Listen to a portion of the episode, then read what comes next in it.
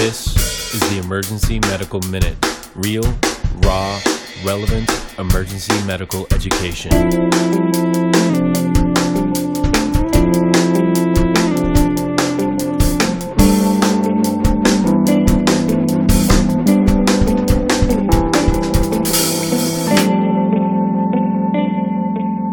Please enjoy the show.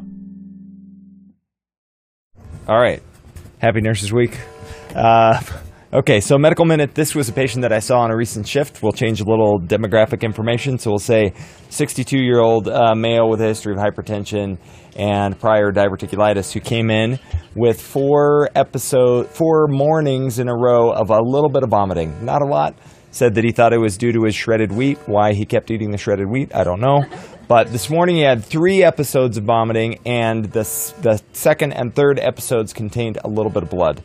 And so he came in with um, epigastric, epigastric tenderness and this complaint of a little bit of hematemesis. So, what kinds of things are we thinking about right away? And could be the cause. Shredded wheat, right? It's shred, shredded esophagus, okay? So he could have like a Mallory Weiss tear, which is uh, at the gastroesophageal junction. You get a little mucosal tear. What else? Like an ulcer, right? Or esophagitis. So he had totally normal vitals. Temperature was normal. Heart rate was 79. Uh, his labs were normal. His white blood cell count was 6.2. Everything else was normal.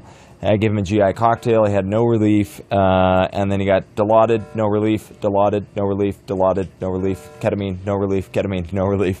And this was a normal guy who didn't typically take pain medication.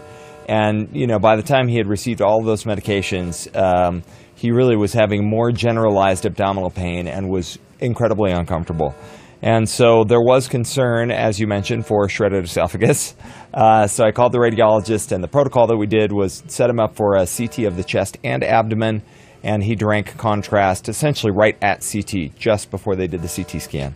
So his CT showed um, they read it as consistent with Boerhaave syndrome and said that he had active extravasation of dye at the at the GE junction or of contrast at the GE junction.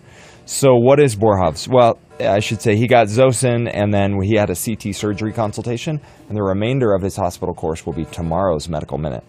But uh, so Boerhaave syndrome is also called effort rupture of the esophagus because you have to try really hard to accomplish this.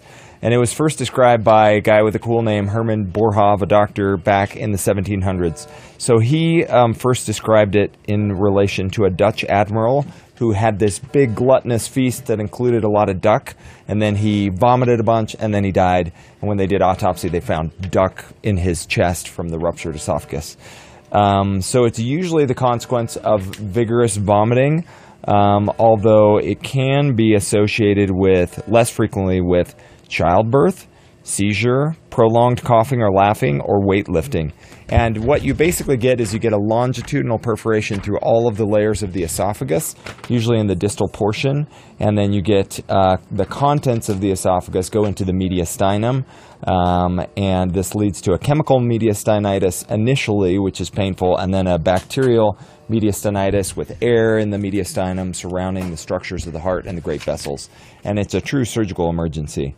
Um, it's a pretty rare diagnosis. I think it happens about, um, I think they said about three in every one million people per year will get um, will get Boerhaave syndrome. Uh, in contrast to that, people with Mallory Weiss syndrome, who we probably frequently see, these people that sound like they have just a gastroenteritis or maybe an alcoholic, they say, I was vomiting all day, and then the last time I vomited, there was a little bit of blood. Those people get a Mallory Weiss where they just tear through the mucosa, but not through the entire thickness of the esophagus, and they tend not to get as sick. And if they're not bleeding a lot, they just need proton pump inhibitors and good control of their emesis, and they can often be managed as an outpatient. Um, so the best way to diagnose this, or probably from the ED standpoint, the quickest and best way is what we did, which is a CT that involves oral contrast given just before they go to CT.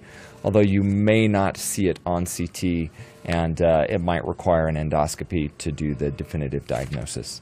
Uh, and so we will find out what happened to this patient on tomorrow's medical minute.